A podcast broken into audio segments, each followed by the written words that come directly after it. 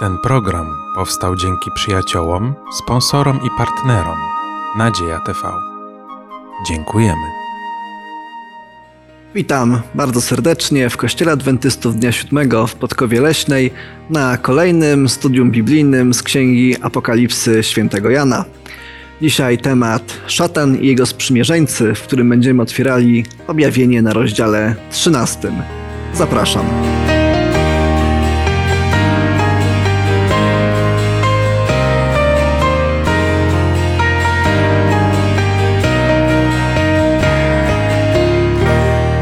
Studiu razem ze mną jest Dima i Witam. Mateusz. Ja mam na imię Błażej i będę prowadził dzisiejszy, dzisiejszy temat. Rozpoczynając studium Pisma Świętego, nie zapominajmy o modlitwie, dlatego zapraszam Mateusza do modlitwy. Nasz dobry Panie, dziękujemy Ci, że dałeś nam taki czas, w którym możemy pochylić się nad Twoim słowem i studiować je. Prosimy Cię, żebyś był tutaj wśród nas obecny, żebyś był naszym nauczycielem, żebyśmy mieli otwarte serca na Twoją prawdę i Panie, prosimy Cię o Twojego ducha, żeby był w szczególny sposób wśród nas tutaj. O to prosimy w imieniu Chrystusa. Amen. Amen. Dzisiejszy temat szatan i jego sprzymierzeńcy i faktycznie Apokalipsa rozdział 13 pokazuje pewne działania szatana, pewne, pewnych jego również sprzymierzeńców. E, Sam, e, sama końcówka rozdziału 12, kiedy patrzymy do języków oryginalnych, sugeruje nam, że to właśnie smok staje na wybrzeżu morskim i powołuje swoich współpracowników, o których dzisiaj będziemy roz, rozmawiać. Natomiast pytanie w ogóle, po co takie rozdziały zostały zawarte w Piśmie Świętym? Mamy e, informacje na temat szatana w, e, w, ro- w księdze Ezechiela w rozdziale 28, w księdze Iz- Izajasza w rozdziale 14. Tutaj mamy również bardzo dużo na temat działalności szatana i jego wspólników powiedziane. Po co nam są takie informacje? Czy nie powinniśmy bardziej się skupić na Jezusie, na jego działalności, zamiast na tym, co robi szatan? Moim zdaniem te informacje zostały zawarte tutaj dlatego, że Biblia jako Słowo Boże odzwierciedla w pewnym stopniu wojnę, która się zaczęła na niebie, e, nadal była kontynuowana tutaj na ziemię i my jako lud, jako człowieczeństwo zostaliśmy po prostu e, częścią tej wielkiej akcji. I teraz e, Pan Bóg chcąc dla swoich dzieci otworzyć dni ostateczne, pewną wiedzę, też umieścił pewne informacje na temat szatana, na temat jego działań, na temat jego planów i w ogóle e, wszystko to jest po to, żebyśmy e, wierzące osoby, czytające, studiujące Biblię, wiedzieliśmy i byliśmy w pewnym stopniu przygotowane na te dni ostateczne i na te wielkie dzieło e, zwodnicze, które szatan też przygotował na czas ostateczny. E, Po pierwsze, żeby to nas nie zaskoczyło, po drugie, e, żebyśmy wiedzieli, w jaki sposób mamy na to wszystko reagować. Też 13 rozdział objawienia jest takim rozdziałem, gdzie pewne wskazówki w Piśmie Świętym znajdujemy odnośnie tego, co się ma wydarzyć, natomiast pewnych szczegółów jeszcze dopóki się nie wypełnią, nie, nie jesteśmy, nie, nie możemy być pewni w 100%. E, Natomiast na pewno, kiedy będzie się to wypełniało, będzie to dla nas pewnego rodzaju potwierdzeniem, że Pan Bóg wiedział wszystko i że On poprowadzi tą całą historię do e, szczęśliwego e, końca, kiedy powróci w chwale i, i, po, i, roz, i rozprawi się z wszystkimi swoimi wrogami. No dobrze, zatem przejdźmy do objawienia do rozdziału 13 E, i przeczytam wersety pierwsze, pierwszy i drugi. I widziałem wychodzące z morza zwierzę, które miało dziesięć rogów i siedem głów, a na rogach jego dziesięć diademów, a na głowach jego bluźniercze imiona. A zwierzę, które widziałem, było podobne do pantery, a nogi jego jak u niedźwiedzia, a paszcza jego jak, jak paszcza lwa. I przekazał mu smok siłę swoją i tron swój i wielką moc. E, Smok był w poprzednim rozdziale zidentyfikowany jako szatan, E, natomiast mamy tutaj wizję całkowicie, absolutnie niesamowitą. Niektórzy mogli powiedzieć, że fantastyczną. Czy mamy jakieś biblijne wskazówki, czym może być ta bestia z morza? Czy mamy jakieś podobne fragmenty, które mogą nas naprowadzić na znaczenie niektórych z tych symboli? W Biblii, a w szczególności w księdze Daniela, widzimy, że bestie symbolizują królestwa. I w rozdziale 7, wersecie 17, widzimy, że e, bestie są przedstawione i nazwane królestwami, które następują po sobie. I gdy widzimy rozdział 13 e, Apokalipsy świętego Jana, mamy tutaj bestię, która wychodzi z morza i e, ma ona rogi, ale jest ona podobna do różnych zwierząt. Tak więc e, możemy na, tej, na podstawie tej analogii sugerować, że są to różne państwa, królestwa, które następują po sobie i miały jakąś władzę polityczną, religijną. Dodatkowo, jak przeczytamy wiersz drugi, to co ty czytałeś, Błażej, na samym początku, mhm. to widzimy pewne cechy i takie mm, bardzo charakterystyczne, czyli to zwierzę było podobno do pantery, nogi jego jak u niedźwiedzia, a paszcze jego paszcze lwa. I e, gdy się odniesiemy do siódmego rozdziału Księgi Daniela, to ten rozdział od wierszu drugiego opisuje po kolei tych czterech zwierząt.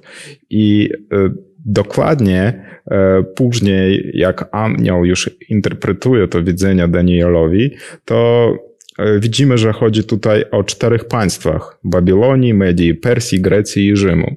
I tak naprawdę ta bestia, która się pojawia w trzynastym rozdziale objawienia, symbolizuje pewne mocarstwo i moc, która E, które udziedziczyła po tych czterech wielkich mocarstwach, które panowały do niej. Widzimy również, że właśnie w tym drugim wersecie te zwierzęta są wymienione w odwrotnej kolejności. O ile Księga Daniela wymienia lwa, niedźwiedzia, panterę, tutaj mamy e, mamy, mamy te zwierzęta przedstawione e, od tyłu. Tak jakby Jan patrzył już z perspektywy swoich czasów na te królestwa, które już kiedyś istniały, a, które, a których dziedzictwo cały czas, e, cały czas było odczuwalne. Werset siódmy mówi o zwierzęciu, że dozwolono mu wszcząć walkę ze świętymi i zwyciężać ich. Dano mu też władzę nad wszelkimi plemionami i ludami i językami i narodami. I oczywiście było dużo różnych państw, które po, y, po czasach Jana, Jana zaistniały na, y, na arenie świata. Czy mamy jakieś wskazówki, które, które, które to państwo, które to mocarstwo y, mogłoby spełniać te, te cechy tej bestii z morza? Mamy tutaj bardzo dużo cech, które charakteryzują tą bestię z morza. Jest ona jakby spadkobiercą tych wszystkich innych y, poprzedzających, y, ale też w wersecie piątym y, widzimy, że dano jej moc działania przez 42 miesiące, co już też studiowaliśmy wcześniej. Jest to dokładnie ten sam czas proroczy, co 1260 dni czy lat. I ten werset, który przeczytałeś, gdzie walczyła ona ze świętymi Najwyższego, E, i zwyciężała ich, symbolizuje lata, gdy e, lud Boży był prześladowany przez 1260 lat. E, I wiemy, że jest tylko jedna taka moc, która przez taki długi okres rościła sobie prawo do sumień ludzkich i nakazywała ludziom, jak mają myśleć, a jeżeli nie myśleli tak, to byli zabijani, torturowani, torturowani i działo się to w czasach średniowiecza, gdy władzę swoją miała papieski Rzym. We wspomnianym już rozdziale siódmym Daniela widzimy, że bezpośrednio z, tych, z tej czwartej bestii wyrasta również mały róg, który ma zaskakująco dużo cech wspólnych z tą bestią e, z morza. Między innymi Daniel, rozdział siódmy, werset 25 mówi, że ten mały róg będzie mówił zuchwałe słowa przeciwko Najwyższemu, będzie męczył świętych Najwyższego, będzie zamyślał odmienić czasy i zakon i będą wydani w jego moc aż do czasu i dwóch czasów i pół czasu. I gdy, kiedy z, z, zobaczymy, że ten czas może y, zinterpretujemy jako jeden rok, to widzimy, że znowu mamy ten okres 3,5 roku, 1260 dni, ten sam, e, ten sam okres działania i znowu pewnego rodzaju bluźnierstwa, pewnego rodzaju zuchwałe słowa. No dobrze, ale jak to? E, widzimy, że ta bestia walczy z, ze świętymi, tak? Zwycięża tych świętych, że jest raczej, e, że jest raczej narzędziem e, w ręku szatana. Czy zatem Kościół, który się nazywa chrześcijański, rzeczywiście może być tym prześladowcą ludu Bożego? nie powinien, ale jak pokazuje historia, tak się wydarzyło. Poza tym pamiętajmy o tym, że e, władza Kościoła e, rzymskokatolickiego obejmowała nieco więcej niż tylko władzę stricto religijną. Tak więc w roku z historii widzimy, wiemy, że w roku 538 Witiges, który był królem Ostrogotów, władca świecki, oddaje e, w lutym roku 538 w Rzym w ręce władzy kościelnej. Więc widzimy, że tutaj już następuje takie dziwne połączenie władzy religijnej i władzy świeckiej. I rzeczywiście e, następne okresy historyczne po pokazują nam, w jaki sposób władza Kościoła rzymskokatolickiego obejmowało również i władzę świecką, gdzie i monarchowie, i e, pewne władze świeckie były po prostu poddane pod e, rozporządzenia lub wolę e, papieża rzymskiego. Tak, nawet apostoł Paweł już w swoich listach pisał, że już teraz między was wchodzą wilki, jak między owce, którzy chcą was zwieść od prostej drogi, od Ewangelii. No dobrze, ale Czytałem o tej bestii, że ona mówiła rzeczy wyniosłe, bluźniercze, że bluźniła przeciwko Bogu, przeciwko imieniu, imieniu Jego i przybytkowi Jego, przeciwko tym, którzy mieszkają w niebie. E, czy możemy powiedzieć, że władza Kościoła Rzymskiego czy papieże bluźnią przeciwko Bogu? Gdy spojrzymy, czym w Biblii jest określane bluźnierstwo, najczęściej dotyczyło to Chrystusa. Gdy Jezus był tutaj na ziemi, to Żydzi bardzo często oskarży, oskarżali go, że bluźni, że bluźni przeciwko Bogu, brali kamienie i chcieli go ukamienować. E, a działo się to tak wtedy, gdy mówił, że jest równy Bogu albo że jest Bogiem, e, lub gdy mówił, że e, ma moc odpuszczania grzechów. I gdy spojrzymy na Kościół rzymskokatolicki, Kościół rzymski, to widzimy, że oni roszczą sobie prawo do bycia zastępcą Boga na ziemi, że nawet mówią, że mają moc do zmieniania przykazań Bożych, a także jest spowiedź, która jest dokładnie tym, o co oskarżali Chrystusa, czyli możliwość odpuszczania grzechów. Jeżeli nie pójdziemy do spowiedzi, nie wyznamy grzechów duchownemu, to nie będą one, nie będą one wybaczone, nie będziemy mieli możliwości zbawienia. A Chrystus naucza nas zupełnie czego innego, tylko On, do Niego mamy przychodzić z naszymi grzechami, z naszymi słabościami. I tylko On może nam je wybaczyć. Mamy jeszcze tutaj w tym początkowym fragmencie 13 rozdziału taką informację w wersecie trzecim o tym, że jedna z głów jego, zwierzęcia z morza, była śmiertelnie raniona, lecz śmiertelna rana jego była wygojona.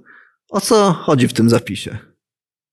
No prawdopodobnie ten zapis dotyczy końca okresu tych, tych 42 miesięcy, czyli okresu w 1260 dni i to bardzo ładnie się odzwierciedla w historii, gdy w 1798 roku generał Berthier z rozkazu władcy świeckiego Napoleona e, wyrywa e, w lutym właściwie tego roku 1797 98, przepraszam, e, Rzym z rąk władzy kościelnej. I wtedy papież zostaje aresztowany i już przestaje formalnie, oficjalnie pełnić rolę mocarza, władcy, osoby, która podejmuje decyzje, tak?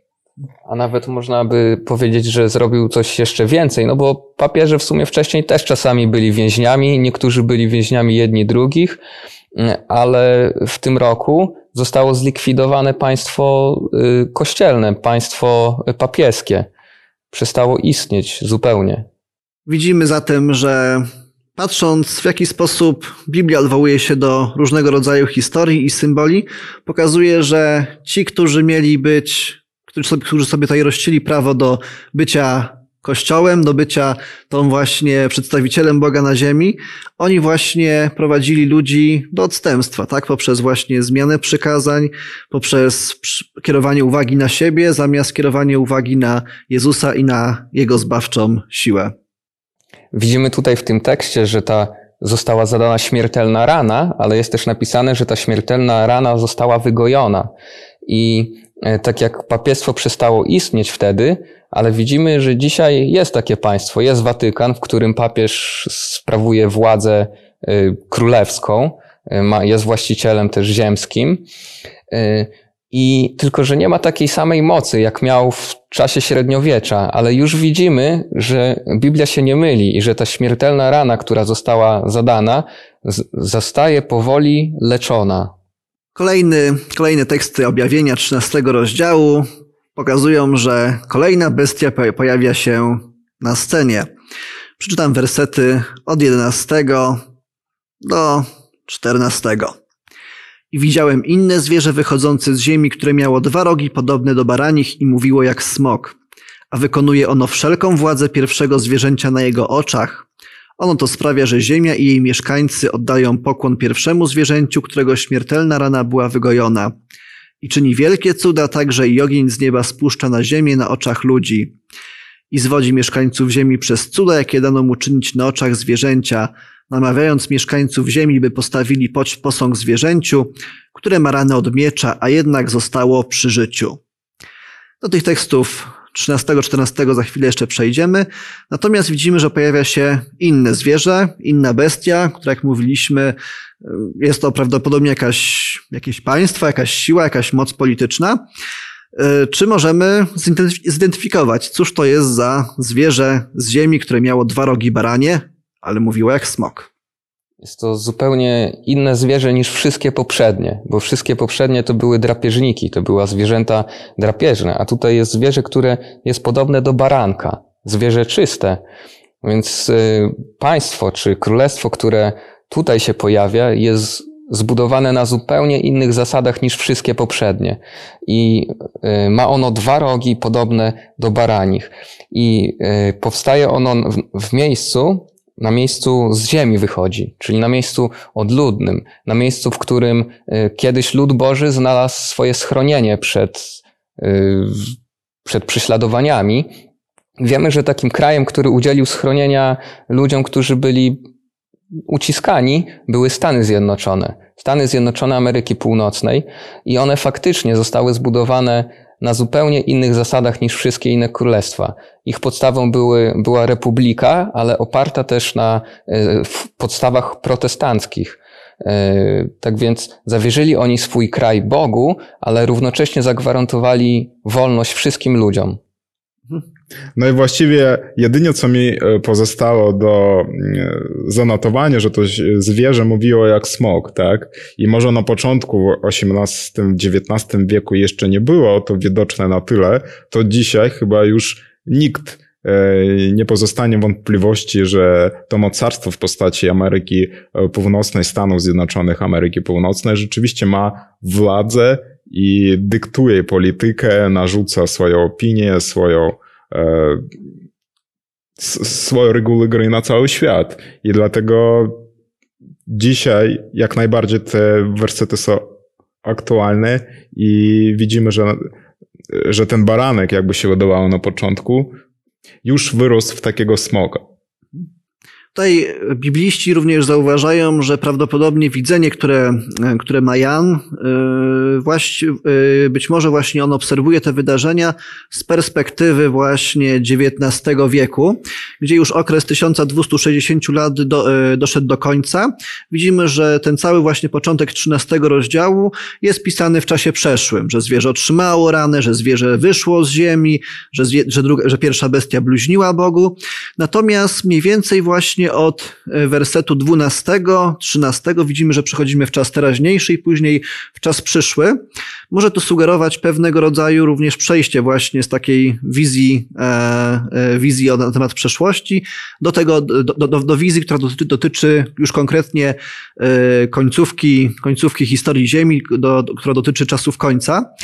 No i faktycznie, o ile rzeczywiście możemy powiedzieć, zinterpretować, że te wszystkie e, cechy e, bestii z morza zostały wypełnione, zrealizowane przez papiestwo, o ile widzimy, że rzeczywiście po tym okresie 1260 lat rozpoczęła się, rozpoczęło się umacnianie e, tego, tego drugiego państwa, tych właśnie Stanów Zjednoczonych, to widzimy, że kolejne rzeczy prawdopodobnie są, są przed nami właśnie. I mamy tutaj właśnie przedstawione w symbolach pewnego rodzaju przyszłe, przyszłe wydarzenia. Zwierzę z ziemi sprawiało, że wszyscy oddawali pokłon pierwszemu zwierzęciu, którego śmiertelna rana była wygojona. Czyni wielkie cuda, także i ogień z nieba spuszcza na ziemię na oczach ludzi i zwodzi mieszkańców ziemi przez cuda, jakie dano mu czynić na oczach zwierzęcia, namawiając mieszkańców ziemi, by postawili posąg zwierzęciu, które ma ranę od miecza, a jednak zostało przy życiu.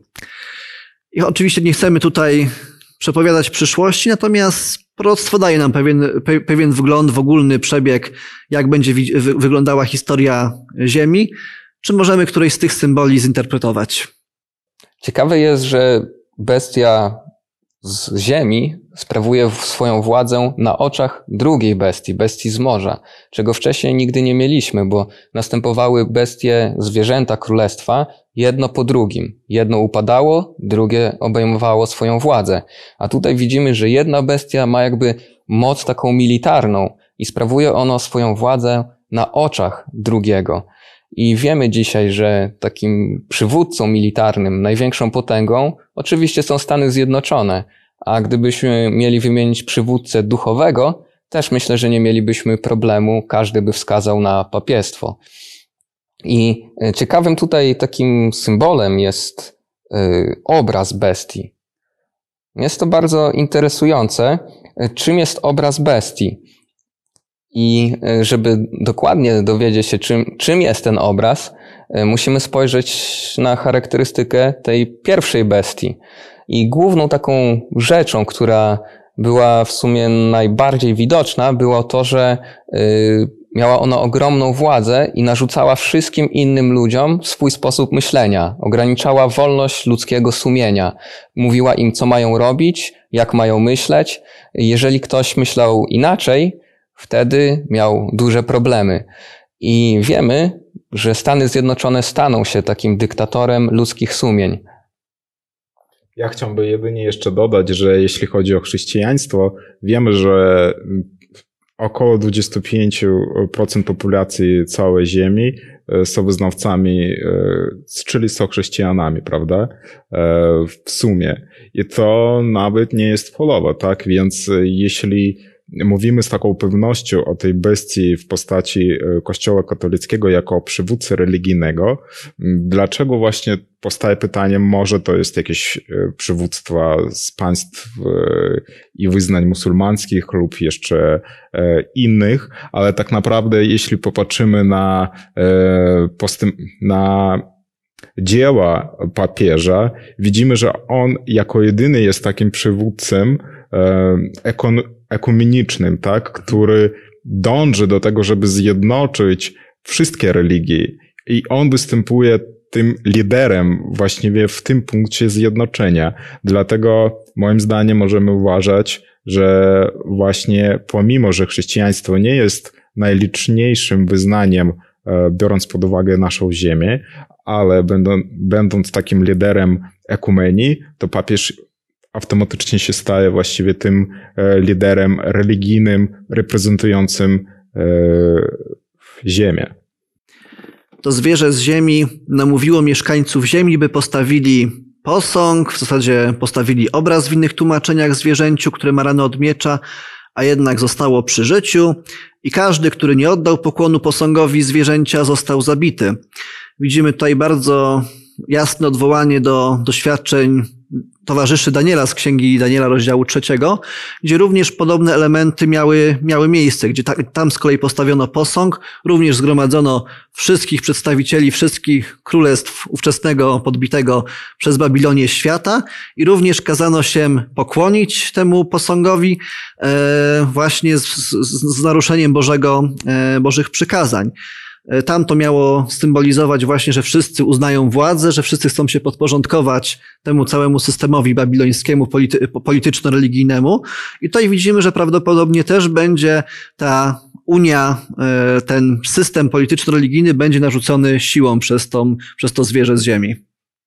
Może nawet nie siłą, bo tutaj widzimy, w niektórych tłumaczeniach jest nawet, że ta bestia próbuje namówić mieszkańców Ziemi. No inna, inna, inne tłumaczenia mówią, że ona mówi mieszkańcom ziemi, aby uczynili posąg bestii. Więc widzimy tutaj też taki czynnik ludzki, że e, to ludzie jako najwyższy suweren w państwie, jako, czyli wskazuje to nam państwo takie demokratyczne, w którym ludzie sprawują swoje rządy, oni sami zgodzą się na wystawienie posągu bestii, na, czyli na ograniczenie wolności sumienia.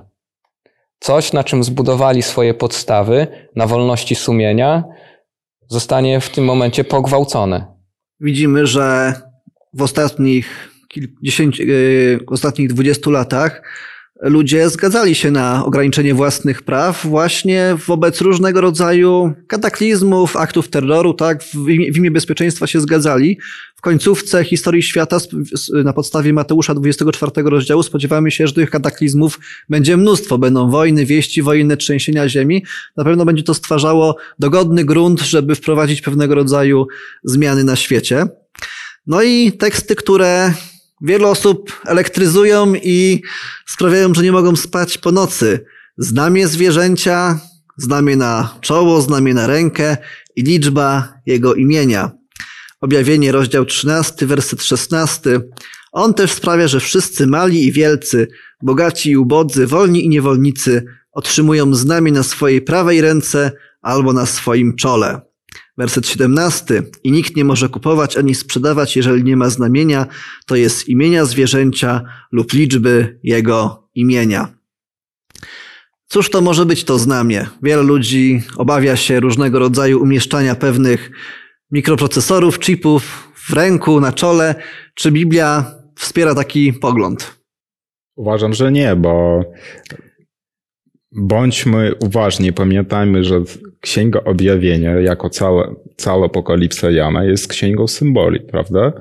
I jeśli my mówimy o takich rzeczach prymitywnych jak chip, to to się konfrontuje z, peł z pewną logiką rozumowania, ponieważ jeśli ja, załóżmy, że jeśli ja nie służę szatanowi, tak, i nie chodzę za tą bestią i jestem e, i jestem sługą Boga Najwyższego, używając przemocy i wprowadzając taki chip do mojego, powiedzmy, palca czy mojej dłoni, lub wprowadzając coś takiego w sposób e, fizyczny, w, w sposób fizyczny, tak, do, mojego ciała, to co automatycznie już mnie wyklucza z e, liczby osób czczących Boga? Wydaje mi się, że nie tak? A de facto to jest bardzo prosto do uczynienia, prawda? Mhm. Więc dlatego to już nie sprawuje egzaminu, chociażby gdy na tym się zastanowimy w takim kierunku. Gdy spojrzymy na walkę, która toczy się w Biblii tak naprawdę, to toczy się ona o umysły ludzi, o to, co się dzieje w Twoim umyśle, komu ufasz, komu wierzysz, a nie tyczy się o to, czy y, będziesz miał jakiś chip na ręce, czy nie. To jest nieistotne wielu ludzi może mieć chip i wielbić Boga i y, mieć Boga w sercu. To nie ma znaczenia. Y, znaczenie ma to, kim dla ciebie jest Bóg, czy jest dla ciebie najważniejszy. I właśnie o to, o to tyczy się walka. I gdy patrzymy na to znamie, to wiemy też jest jakie znamie Boże. Znamieniem Bożym jest sabat, jest takim znakiem między Bogiem a człowiekiem, że my Panu Bogu ufamy najbardziej.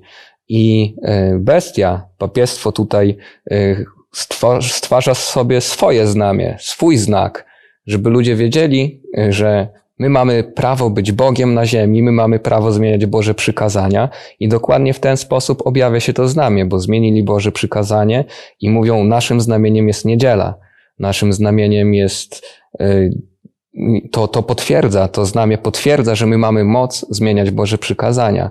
I ludzie poprzez y, święcenie niedzieli tym samym potwierdzają, że papiestwo ma taką siłę. Ale nie jest to jeszcze wprowadzone prawo takie niedzielne, że wszyscy teraz muszą koniecznie y, święcić niedzielę. Tego jeszcze nie ma, absolutnie. Ale wiemy, że wkrótce tak się może stać. Czyli również chodzi tutaj o nasze uczynki, tak? Nie tylko wyznanie, nie tylko, że Bóg jest w naszym sercu, a generalnie o nasze praktyczne dzieje, które wykonamy bądź nie.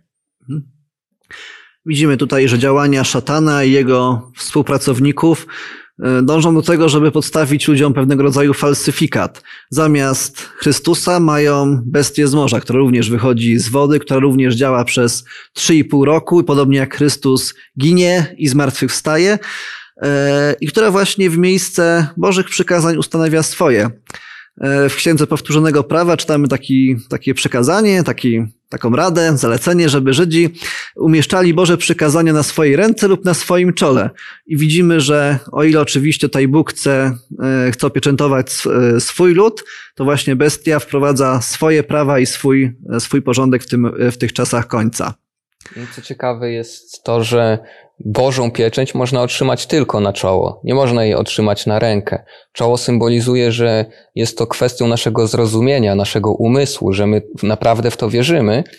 Z czym, a e, znamie bestii, pieczęć bestii można otrzymać na czoło lub na rękę. Czyli będą ludzie, którzy też faktycznie będą w to wierzyli, że mają moc zmieniać Boże przykazania, ale będą tacy, którym będzie to wygodniejsze i pójdą po prostu na łatwiznę, przyjmą ją na rękę, powiedzą, no tak, nam będzie łatwiej po prostu żyć, dlatego będziemy stosować się do przepisów, do praw, które zostaną wprowadzone. Ostatni werset z rozdziału 13. Tu potrzebna jest mądrość. Kto ma rozum, niech obliczy liczbę zwierzęcia. Jest to bowiem liczba człowieka, a liczba jego jest 666 ta liczba, która elektryzuje wiele osób. No i są różnego rodzaju interpretacje, między innymi, e, która mówi, że jeden z domniemanych tytułów papieskich, Vicarius Filidei, również kiedy sobie policzymy różnego rodzaju tutaj literki, e, też wychodzi nam tak w systemie rzymskim i jako jedynkę, L jako 50 i tak dalej. E, to również wychodzi 666. Czy możemy tak, taką metodologią się kierować, kiedy chcemy tą liczbę liczyć? Wydaje mi się ta metodologia zupełnie niewłaściwa, dlatego że takie łamigłówki, wyliczanie to nie jest mądrość, która pochodzi od Boga. Już mieliśmy w Biblii przykład osoby, która y, zadawała łamigłówki, tak? Był to Samson i te jego łamigłówki nie wyszły mu na dobre. Y, gdy Bóg mówi o mądrości, chodzi mu o zupełnie coś innego niż zdolność rozwiązywania rebusów. Chodzi mu o mądrość, która pochodzi od Niego i często objawia się ona w ogromnej wierze i ogromnej odwadze do głoszenia Jego praw, do zwiastowania Ewangelii. E, dokładnie w ten sam sposób można wyliczyć mnóstwo innych e, tytułów, które istnieją na Ziemi.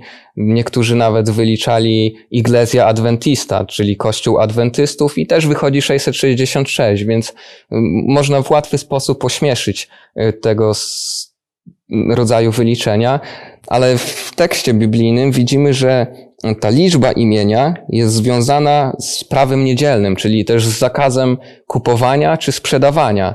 Tak więc ta liczba tyczy się przyszłości.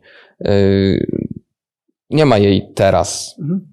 A ten tytuł jest jak najbardziej historyczny, chociaż też to jest wątpliwe, zatem jak najbardziej obalamy tą teorię, że jest to Vicarius Filidei, natomiast widzimy, że jest na pewno związane z Bożymi przykazaniami. Jeszcze jakieś wskazówki odnośnie znaczenia tej liczby 666?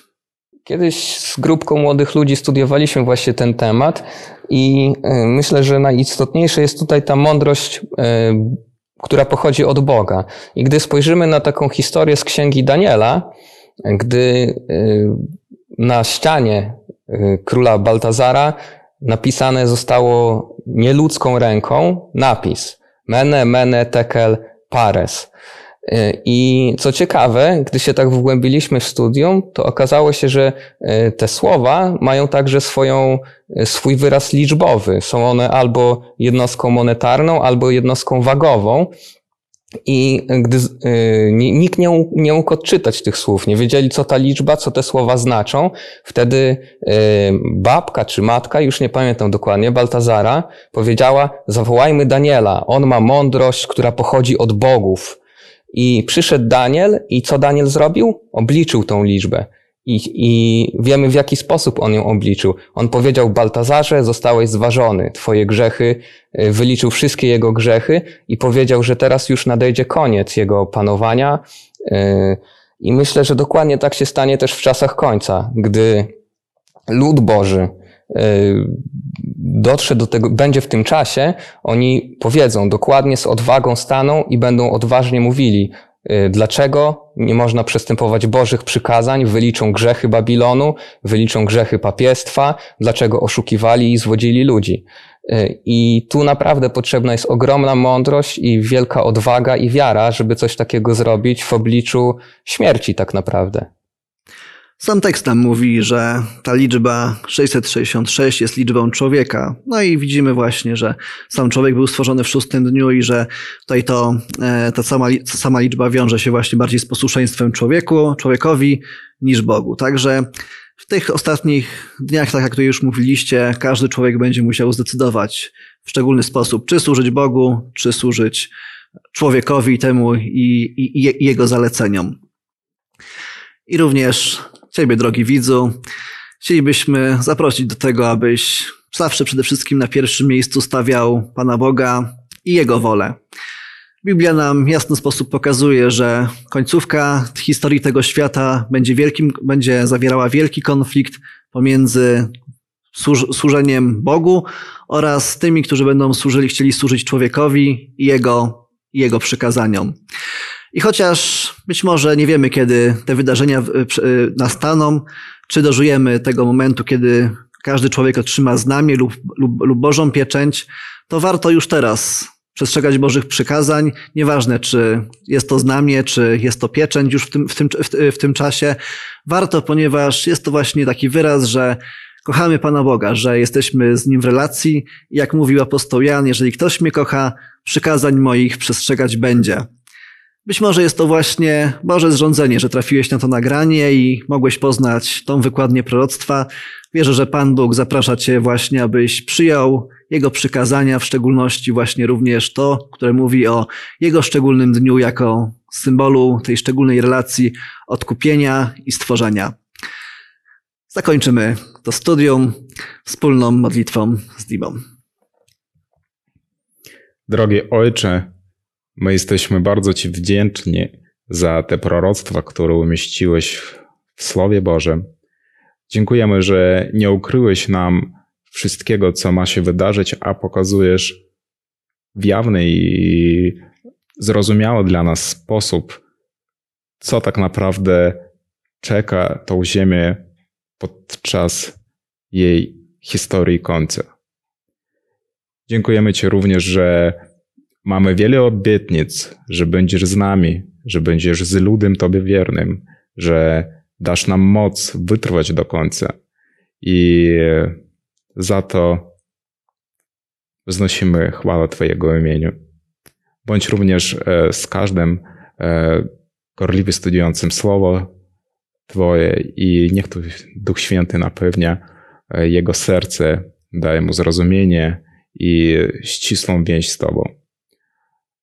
A Tobie niech będzie chwała i cześć, wielki Boże, Ojciec, Syn i Duch Święty. Amen. Amen. Amen. Dziękujemy drodzy widzowie, że byliście z nami w czasie tego studium i chciałbym Was już z tego miejsca zaprosić na przyszły tydzień, gdzie wierzę, że będziemy omawiali temat o dużo bardziej pozytywnym wydźwięku, mianowicie temat wiecznej Ewangelii Bożej. Zapraszam.